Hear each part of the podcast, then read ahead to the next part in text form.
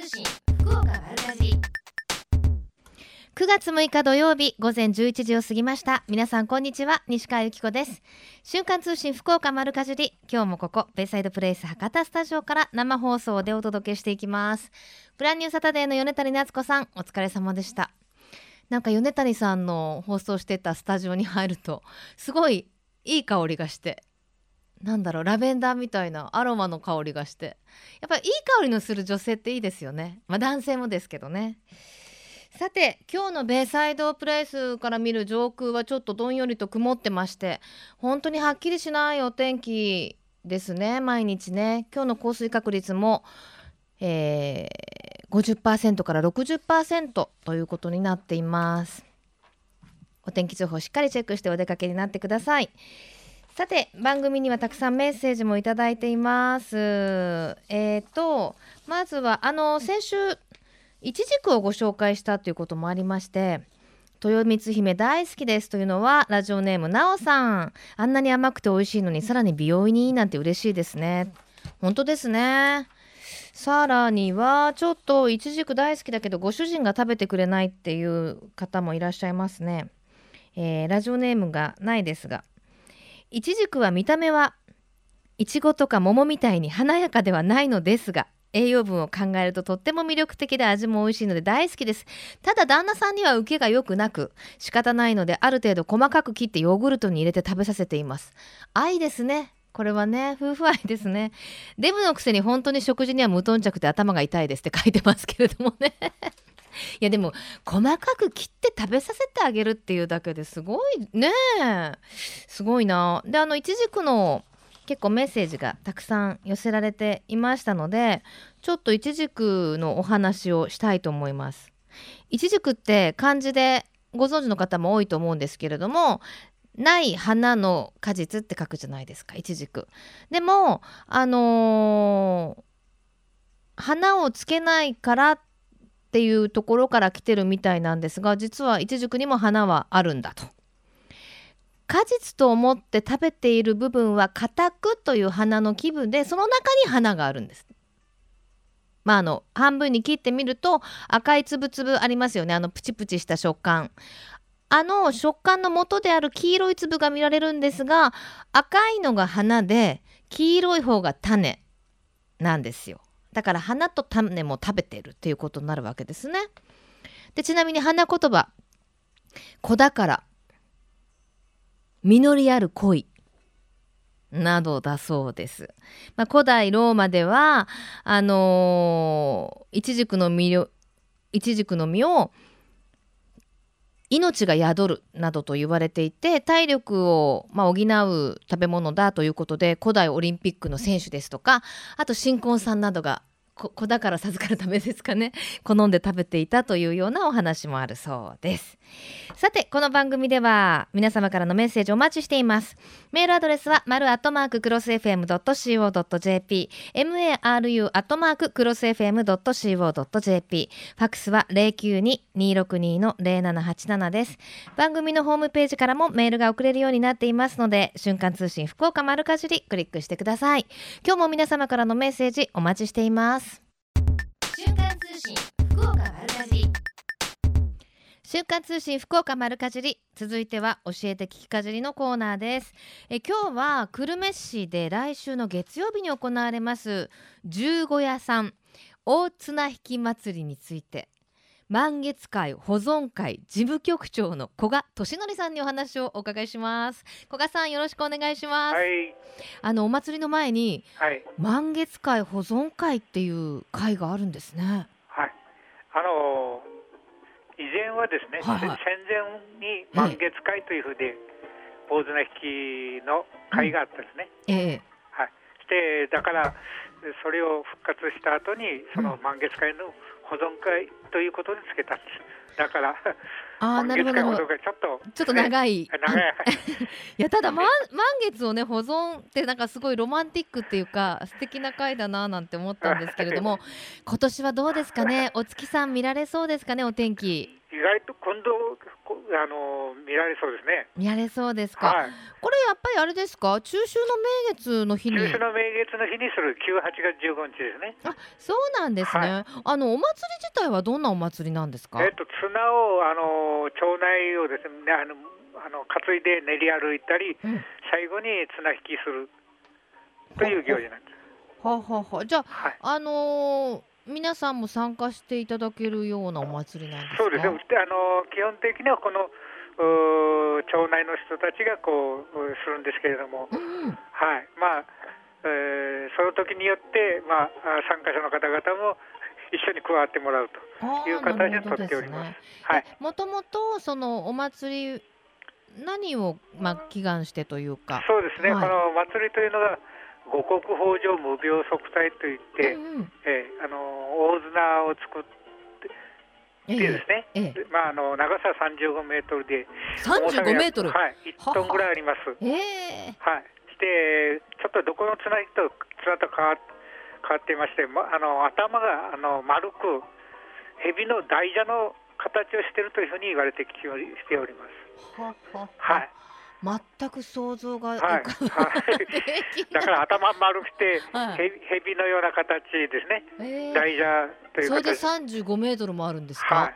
大蛇ですね。はい、これなぜ大事だってそういう蛇と言ったのかというと、この付近あの筑後川がほんの横そばなんですね。はいはいはい。この筑後川はもう毎回あの溢れて大洪水をずっとですね、以前から起こしてきたと。はい。そういうことであの秋の収穫を迎えてねうん、ちょうど台風も来るし、でそういうは川の氾濫で農作物が全て全滅するとかですね。はまあそういううことありながらまた疫病もいろいろ発生するとか。んうんうんうん。まあ、やっぱそういうことが起きらないようにということでですね、その大蛇とあの筑後はずっと曲がりくねってますから、うんうんうんまあ、そういう蛇のような形してるんですね。へえそうなはい、んです。でそういうことから、あのへそういうのを大蛇それが静まってほしいと。いう願い意味もからね。願いからですね秋口ちょうど収穫期に、うんうんうん。えー綱を引こうという形になったんです。まあみんなではい。また今年も綱を引くことができたはいねっていうようなお祭りでもあるわけですね。はいはいはいえでも35メートルって言ったらすっごい重たいです重たいね。です。一トンありますから。ねはい。まあ大人はい衆がですね、まああの40名ぐらいでちょっと数いでいくえ。んですけどね。はいそうなんです。あの、はい。中秋の名月にやるっていうのはまあ秋にする実りの秋っていうのはわかるんですけど、中秋の名月にし、するい意味というか何か。やっぱりその十五夜だからですね、あの、うんうん中秋の名月、やっぱりそれってどこでもそういう中秋の名月いろいろなお祭りごとがあったりと思いますけどね。はいだからこちらの、うんあの串刺し芋をええこうささあの神様にですね、こううん捧げなお供えしながら、はいえーその綱を奉納するということなんです。なるほど。だから里芋なんですね。あはいはいはい。白い、ええ。白いの形で、はい。うん、やっぱ中秋の名月はね里芋の煮たりとかね、はい。あのお供えしたりしますもんでね。であの子供たちによる綱引きもあるんでしはい、ょあのー子供たちによってのあの大体綱引きを当初あの復活させたんですけどね、はいええ。ー子供たちといってもだある程度その14、5歳までぐらいの人たちが昔と青年層が、えー綱を引いてたということなんですよね。うんあの大きなその大蛇というか35はいメートルが出かけた後に境内で子供たちがえ引くっていうー形、ではいあのーだいまずはあのー午後6時頃からええ。えーちょ小さい綱また別に作る作ってるんですよ。うん。各あの自治会ごとで7つぐらいあるんですけれども、それがまず一応1時間ぐらいかけてその町内を、ね、あの担いで練り歩くと。爆竹をかあのですね鳴らしながら発表満月会という発表を着てねして提灯をかざしてわっしょいわっしょいと練り歩くということでその地域にですねうん。1年間この地域が安全でありますようにという願いうん。結界を作るというんですね。いろいろ悪霊が地域に入ってこないようにと、そういう点もあるわけですでそれで小綱をが今1時間ぐらいその自自分おのおのの回ってきますので帰ってきた後に、はい。えーこその小綱による子どもたちだけの綱引きとかをやって、はい。でその間に大綱のその今言いました35メートル1トンの綱が大人衆によって、えー地域をまた回るという形。あーなるほど、その他にもなんかゲームというかはい、対戦ゲームというと、まああのここはあの伊勢山寺三好神社、通称大石神社といって、この神社のおご神体が大石なんですね、石大きな石なんです。だから、ではあの石抱えをやろうと、行おうということで、石を抱えるんですか、まあ、60キロぐらいのはあ。丸い石をあの抱え上げるとかですね、えーちょっとお話を。腰は い腰痛めないようにですね。ね本当重たい重いたいものがお好きなお祭りですね。そうですね、はいはい。そういうことで、石抱えるのをやって、してその後に、先ほど言いました串刺しも全員、あの来られた方にも召し上がっていただいてですね、その後に綱引きを行うという。うん、なるほど。もで、この綱引きが、はいあの地域対地域のですね、綱引きをした後に、伝統的なあの言語別綱引きというんですよ。は源氏と平家に分かれた綱引きといって、源氏が子供で、大人がね、平家と。あなるほどいうことで、やるわけです史ね。史実通り毎回子供たちが勝つと いうことで、えー終わるという形なんです。あの古賀さんこれははい一般の人もさんあの行ったりしてもいいものなんですか、はい、あの祭りは？観覧で来ていただいてもいいですので、あの JR 西口の方からですね、水天宮口から歩いて10分程度のところにございます。はい。場所はどこになります？はい。場所は？場所は大石町えーでですね、ええちょっと非常に分かりにくいですけど、えー京町のコミュニティセンターのは本来そばなんですけど、い。ええはい、神社えっ、と何神社ですかね？伊勢天照三大谷神社ってちょっと、またこちらもちょっと長い名前ですね。はい、通称もう地元の人は大石神社と言って大。石神社。はい、わかりました。はい、あのね、一年に一回の大きなお祭りですし、ちょっと重たいお祭りですから、はい、あのー古賀さんも腰言わせないように、はい、あの体ご自愛なさってください。はい、はい、今日はどうもありがとうございました。はい失礼します。はい、失礼します。なんか楽しそうなお祭りですね。えー教えて聞きかじり今日は久留米市で来週の月曜日中秋の名月に行われます十五夜さん大綱引き祭りについて満月会保存会事務局長の古賀さんにお話を伺いしました。瞬間通信福岡丸かじり金シャイ福岡のえみちゃんのコーナーです。今日は、えー現在イベント開催準備中かな？JA 久留米担い手支援課の中垣忍さんにお話をお伺いします。中垣さんよろしくお願いします。はい、よろしくお願いします。さて今日はイベントを開催されるということですよね。はい、まだ開催されていない。はい、まだです。でもなんかすごい賑やかな声が聞こえてますねはい、今準備中なんですよ。えええっと場所はどちらですか？はい、あの久留米市篠原町の JA 久留米本店、はいはい。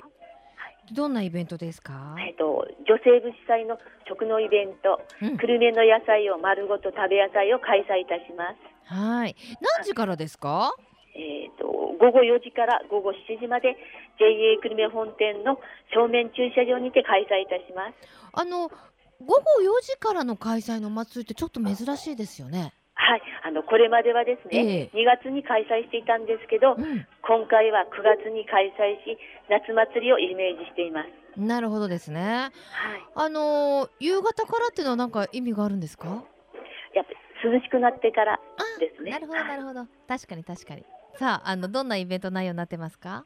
はい。まずあの販売コーナーでは女性部が焼きとうもろこし、焼きそば、たこ焼き、うん。きゅうりのあっさあっさり漬け、ほ地元産の果物を使ったゼう。うリー、ん。手作りシロップのかき氷、はい。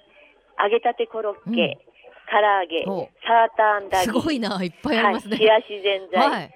フルーツポンチ、はあちらし寿司など腕を振るいます。え、これ全部女性部の皆さんが作るんですか？そうです。はい。そりゃ午後4時からにしてくれよって思いますよね。準備も大変でしそうですね。ょ、ねえ。えこれメニューどなたが決めたんですか？まあそれぞれのあのうん。水の会の役員さんたちが決めます。ねえ。どれもこれも美味しそうですね。はい。はい。やっぱりこだわりとしては地元のお野菜を使ってたりとかするところですか？まあ地元の野菜をたくさん使ってます。ねえ今どうですか？そのあたりでは何が今取れますか？今はですねまだちょっとえー天候の具合でですねはあ遅れてるんですけど、はい果物があ今あのブドウとかですね、うん梨とかが出てますのでねそういうのを使ってあの料理してます。えねえゼリーとかはい。あとフルーツポンチってどんな感じですか？あの JA のあのゼリーの粉を使ったゼリーの中、はい、その中にええ。久留米産のあの果物を入れて作ええります。わあすごいなんかあのいろんな声が聞こえてますけれどもね。はい。あのそしてそういう美味しいものをいただける販売もありますけど、はい。あの体験コーナーとかもあるんですって？はい、うん。はい、体験コーナーではや乾燥野菜を使ったふりかけ作り、うん。地元産ピオーネとはい。瀬戸ジャイアンツを使ったぶどう大福作りを体験することができます。すごい。瀬戸ジャイアンツってあのね皮ごと食べられるからそのままもう中に入れてもね。はい、いいですね。シャキシャキして美味しそうですね。はい、はい。美味しいです。美味しいですよね。はい、あとあのーお野菜の販売コーナーもあるんでしょ？はい。あります。はい、えっ、と JA 久留米女性部が誇る12の朝市が大集結し、うん。野菜、果物、漬物を販売いたします。あやっぱりあのお漬物とかね手作りでしょ、そうです。ね何漬けがありますかね？奈良漬けとかですね。ほうほう。浅漬けとか。はい、はい高菜漬けとかですね。高菜漬けいいですね。はああのあとらっきょうもある感じですか？もあります。はい。梅干しとかです。はい。あ梅干しいいですね。であの子供たちにも楽しんでいただけるゲームコーナーもあると。はい、ありますよ、ゲームコー。はい。えヨーヨーすくいうん、金魚すくい、くじ引き、うん。輪投げ、また青年部盟友による風船とポン菓子の無料配達もございます。うーん。うん、小さなお子様からですね、はいはいええ。大人の方まで楽しんでいただけると思います。ね夕方4時ぐらいからですから今日土曜日ですしね明日もお休みですから、プラーっとね、はいよ夜市みたいな感じですね夏祭そうです、りのねはい、そうです。イメはいー。ジでね、お越しいただけ、え時間は4時から午後4時から何時午後7までです時まで、午後7時までですね。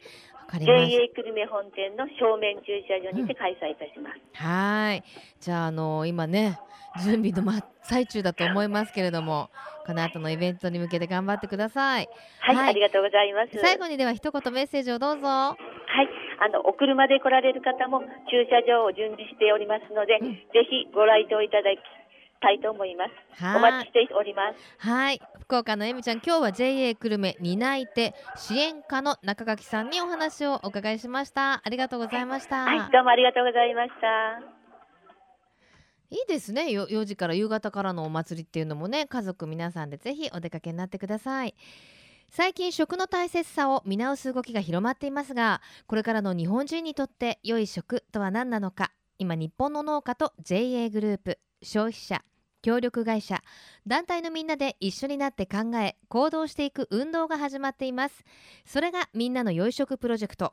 このプロジェクトにはえみちゃんというシンボルマークがあるんですが食という漢字をモチーフとしてその漢字の形を良い食を笑顔で食べている姿に見立てています。この番組をきっかけにしてみんなの良い食プロジェクトにも興味を持っていただけると嬉しいです。瞬間通信福岡丸かじり続いてはマルカジリネットワークのお時間です。今日は福岡の農業応援の店の一つ。久留米市にあります古民家レストランハゼのオーナーシェフ平田敦さんにお越しいただいています。よろしくお願いいたしこんますにちは、よろしくお願いします。あの平田さんね実はね以前も一度ちょうどそうです1年前ぐらいですかね。そうですね。その時はもう電話だったんですけど、はい。今日はあのこうしてスタジオに来られて、いやー嬉しいです。ありもうご足労いただきました。あのー当時店名が違ったんですよね、はい、ちょっと長いですが。そうです。で、あの、はい。もっと短く、ええ。ハゼというあの近くにハゼ並木があってですね、ええそこからあのお店の名前がハゼとなりましちた。なみに元のお店の名前は？は赤いハゼのいおりという名前そうだ おしゃれなねお名前でしたけれども やっぱりちょっと長いぞという指摘がありましたか？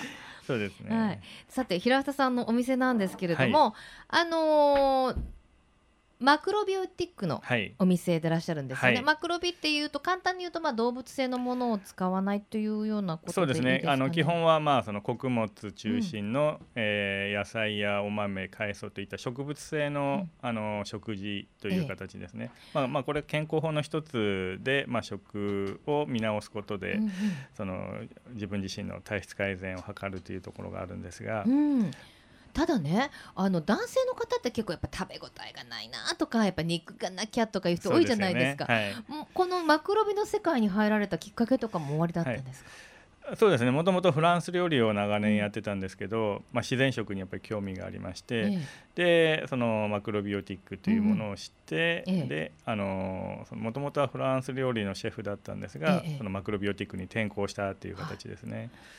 そうですか、でも平田さんご自身はもうお肉もお魚も食べないっていうそうです。普段お店ではもう出してるお料理は100%、あの菜食の料理という形で、えあの普段あのスタッフと一緒に食べるご飯もそうなんですが、例えば表に出た時には、それを選ぶことはそんなにできないので、あの招かれたりあの、よそのお宅に行かれ行った時にはもうお肉でもお魚でも何でも食べるようにしてます。あそうなんですね、えやっぱりそのマクロビオティックにされてなんかこう変化はありました？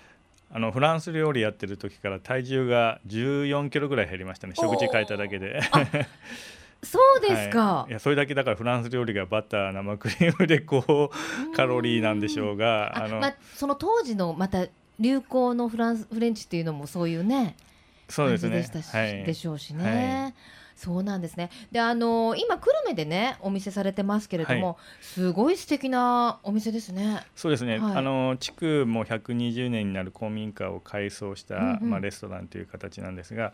まあ、昔ながらのこういう建物っていうのは本当にあの昔の人はよく考えたなっていう形で、うんあの夏は本当に涼しいですね。で、まあ、ええ冬はもちろん寒いんですけど、うん。その木の家っていうのはやはり住んでて気持ちがいいっていうところはありますやねっ。ぱりあの生きてるというかねね吸をしてるっていう感じなんでしょうね。えーあのでも正直ねお店をするにはちょっとなんていうんですか偏僻な場所と言ってしまってはあれですけども、よく思い切られましたね。あのービジネスで考えたらやっぱり都会の方がお店をやるにはいいんでしょうけど、僕はやっぱりあのそのライフスタイルというか生活をその田舎であの自然に囲まれた中で中心で、でそこであの仕事をするということをずっと考えていて、まあ、それを実現したという形になるんですけど。まああの聞いてると羨ましいなみたいな話だと思うんですがでも実際生活そこでされて、まあ、お食事どころもされて、ご苦労も終わりでしょ？そうですね、うん。あのーまあ大変は大変ですね。ね。はい、でも、やっぱり精神的な余裕はうん。あ。るかなと思いますね。そういう時間に都会に住んでるとどうしても時間に追われたり、あのこうキューッとなるじゃないですか、あキューッとなる。わかります。キューッとなりますよね。それがもうなんか緩むっていう、はい。そういうところありますよね。まあ、平田さんのなんかこう佇まいというかねおしゃべりの仕方とかあのそのものがなんかこう癒されるという存在の方も言われ言われませんか？お客様にね。まあぞいい意味で言えばですね。ねえ。はい、であのやっぱりもともとがフレンチのシェフでいらっしゃるので、は普通マクロビっていうとなんて言うんだろ茶色い料理のイメージですよね。う とかあのワンプレートでね、はい、はい。すごくあのおしゃれですよねお料理が。そうですね。まあもともとフランス料理をやってましたので、ええ。今お店の方ではコースでお料理の方が提供しておりまして、うん。えまあ地元の久留米のお野菜を中心にですね、ええ。あまあ地産地消というあうんうん。の意味合いからも、はい。あの近くにあの久留米の道の駅なんかもありましてここでは地場の野菜が本当に豊富にその季節を変えていろいろな種類のものが出ておりますし、はい。あとはあの近くで有機で農家をされている農家さんから、うん。あのイタリアやフランスのそういうヨーロッパの品種の珍しい野菜なんかの種を植えてもらって、ええ無農薬で作ってもらったりしてですね。でそういう野菜を使っております。本当にねあのこれお肉もお魚も使ってないんだっていうようなもう美しい本当にあのフレンチのねそうですね。お料理になってますもんね。で平田さんあれですもんね。あのお教室もされてる。そうです、うん。料理教室もしています。今はあの福岡市内あの市内でもやってるんですが、えー東京、えー名古屋、大阪あとは宮崎の都城ですね。ええそれと群馬とすごいですね。はいものすごかった。各地でえじゃあその間お店はお休み？あの定休日の日になるべく移動するようにして、お店が今月火と定休日になってまして、うんうんそれを利用してあの毎週 地方に飛んでる感じなんですけどね。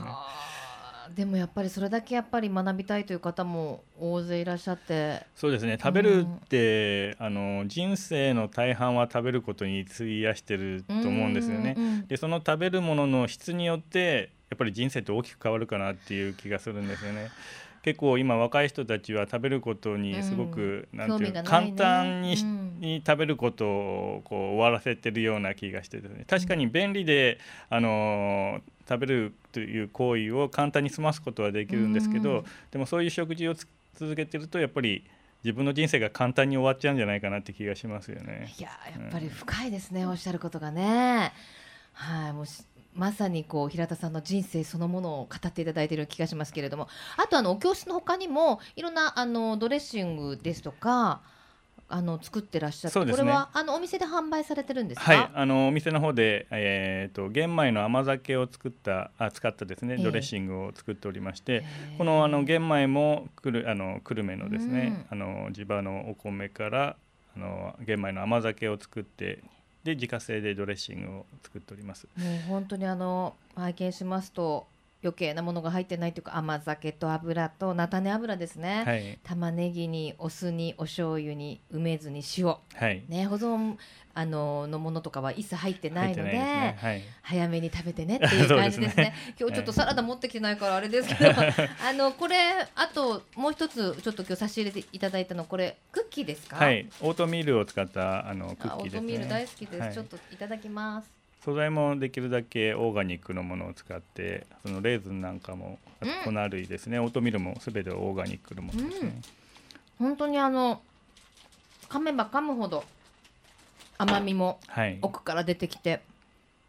うん。子供たちに食べさせたいですね。そうですね、まあお、あの白砂糖を使ってないので、甘みはあのメープルシロップとか米飴といった、まあ、天然の甘味料であのあ甘みをつけてるんですけどね。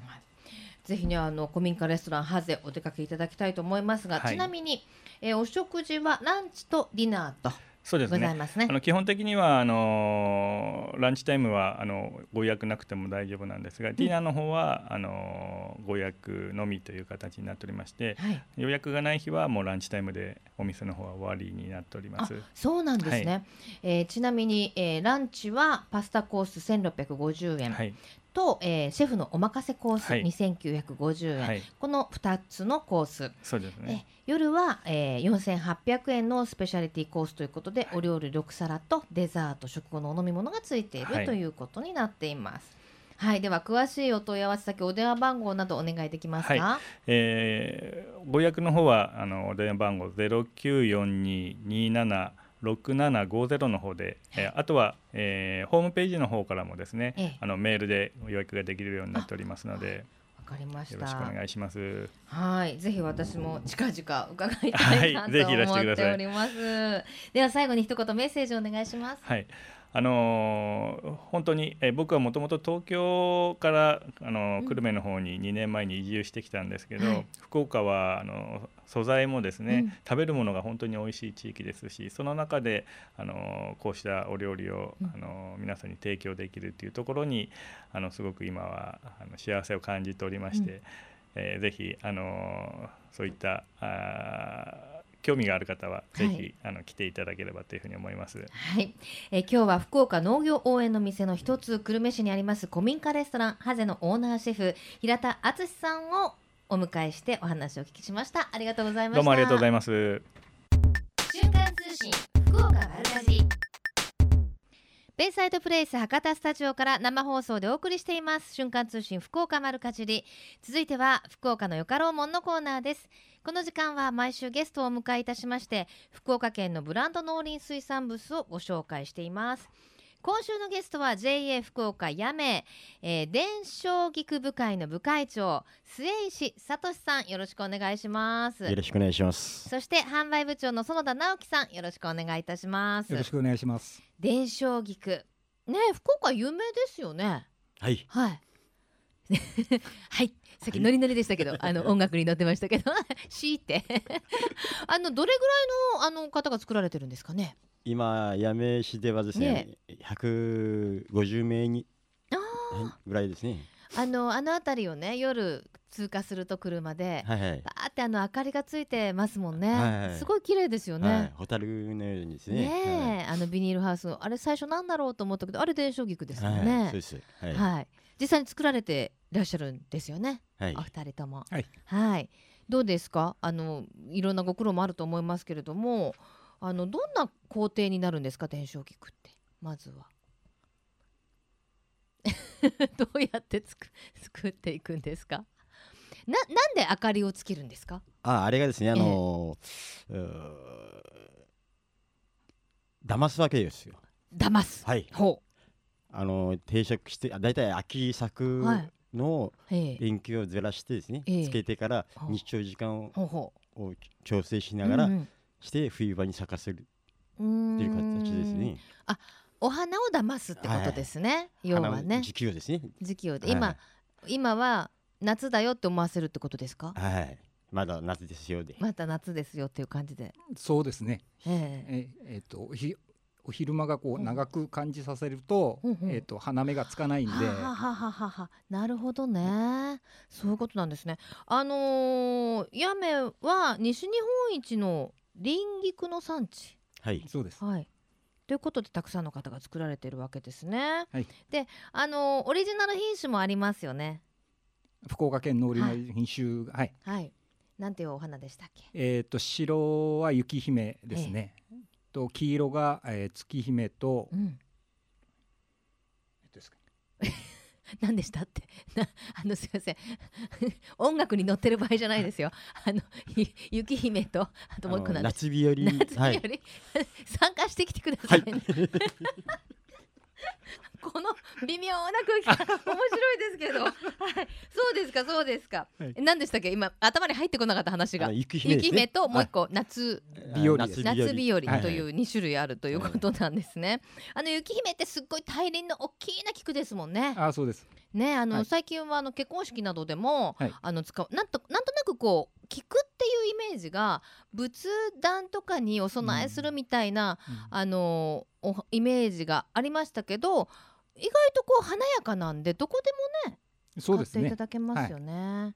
はい、であのもうすぐ重陽の節句ということで、はい。この日には菊は欠かせないんでしょ？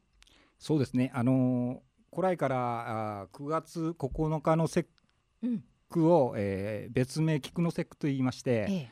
えーお酒の中にうん。菊の花びらを浮かべて飲んだりとか、はいあー菊を飾って、ええー長寿不老不老長寿の、おお願いをするっていう、うんうしきたりがありますんで、えええーまあ、別名菊の節句と言うんですけど、はいそうですよね。えっと今年はあの9月8日が中秋の名月で、はい9月9日がこの重陽の節句っていうことでこれあの重なる年すごい珍しいんですって。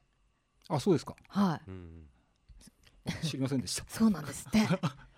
9月9日はですね。ええそうですよ。はい。9日はね、うん菊ば飾らんといかんですね。そうですね。皆さん健康になりましょう。そうですね。であのえっ、とイベントが予定されてますね。はい。はい。えっ、と博多駅の方でですええね、ええー、11時、うんえー、30分から、うんあーまあ2時間程度なんですけど、えはい。えー、菊をお配るのとお配るんですか？はい。無料配布？そうです。ええ9月9日それこそ重陽の節句の日にはい。博多駅のあのイベント広場。JR 博多駅の前のところですかね？あーそうです。はいはい。そこで、はい。菊の無料配布ととお PR イベントを、計画しています。はい。八女のご当地キャラクターとの写真撮影会。これ誰来ますか？えー、ジャフィ あの JA 福岡やめのジャフィー君やらですね。ジャフィー君やらはい、はい。それとあのゆりキャラのあのいるキャラ。広川町のはいはい。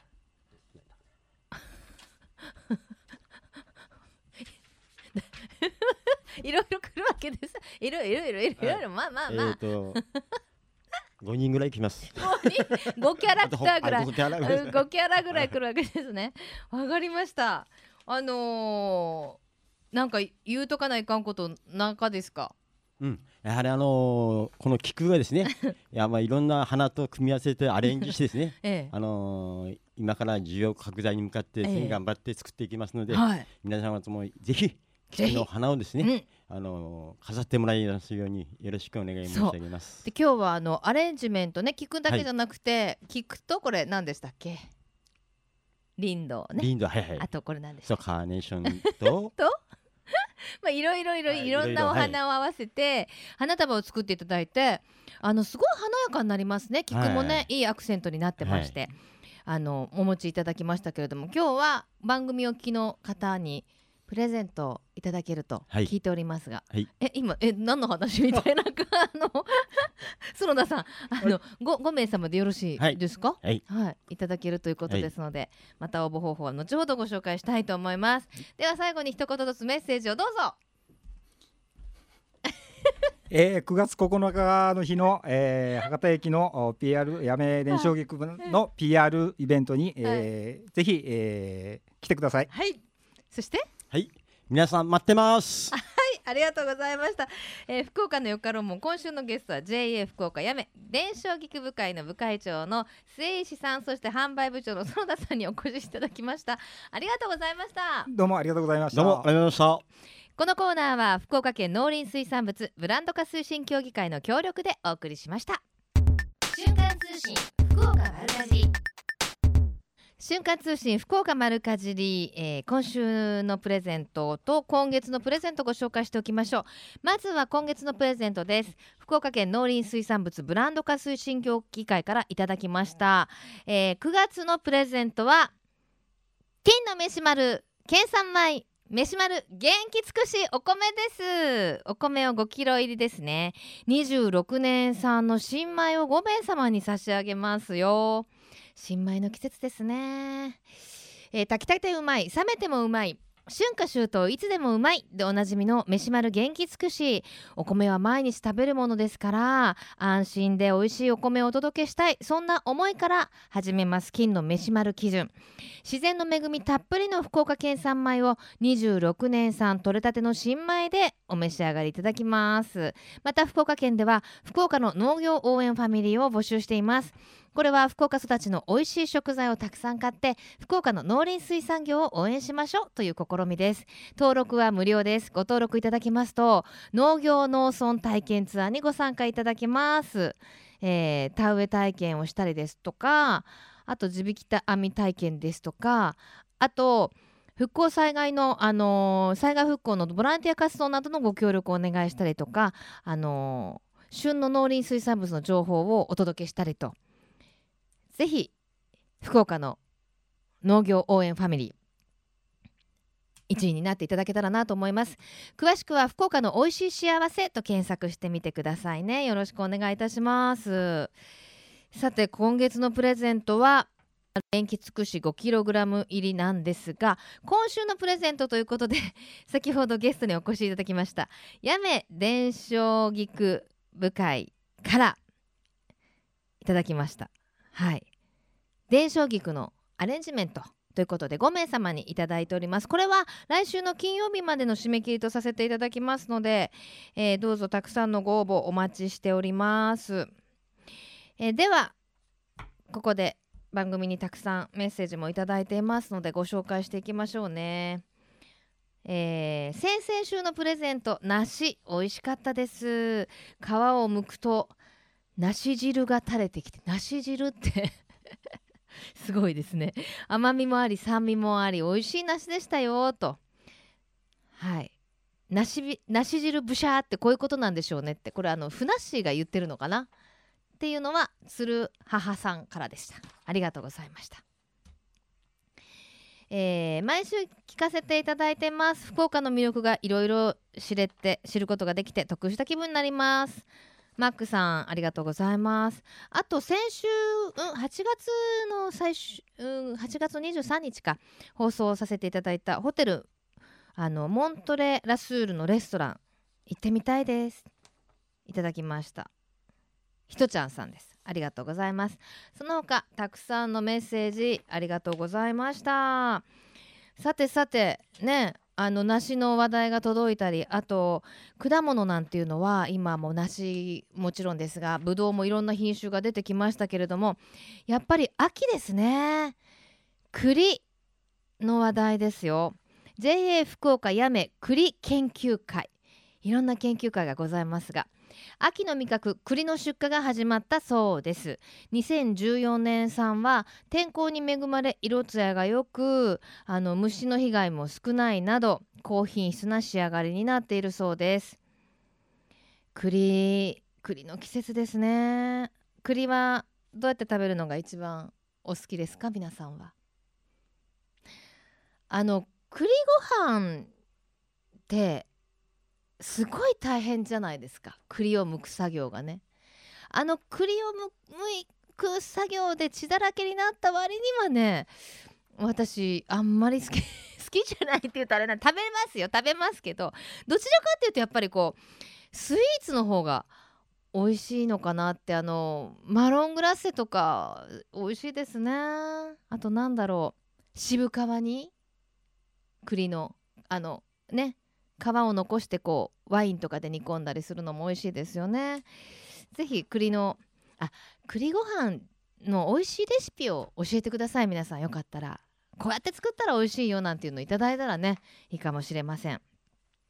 さあとということで、えーこの後12時からはまさきさんナビゲートのバッドウィークエンドでお楽しみいただきましょう。まさきさんは栗はどうやって食べるのが一番好きですか？瞬間通信福岡丸かじり来週もどうぞお楽しみに。ここまでのお相手は私西川由紀子でした。それではまた来週。さようなら。この番組は JA グループ福岡の提供でお送りしました。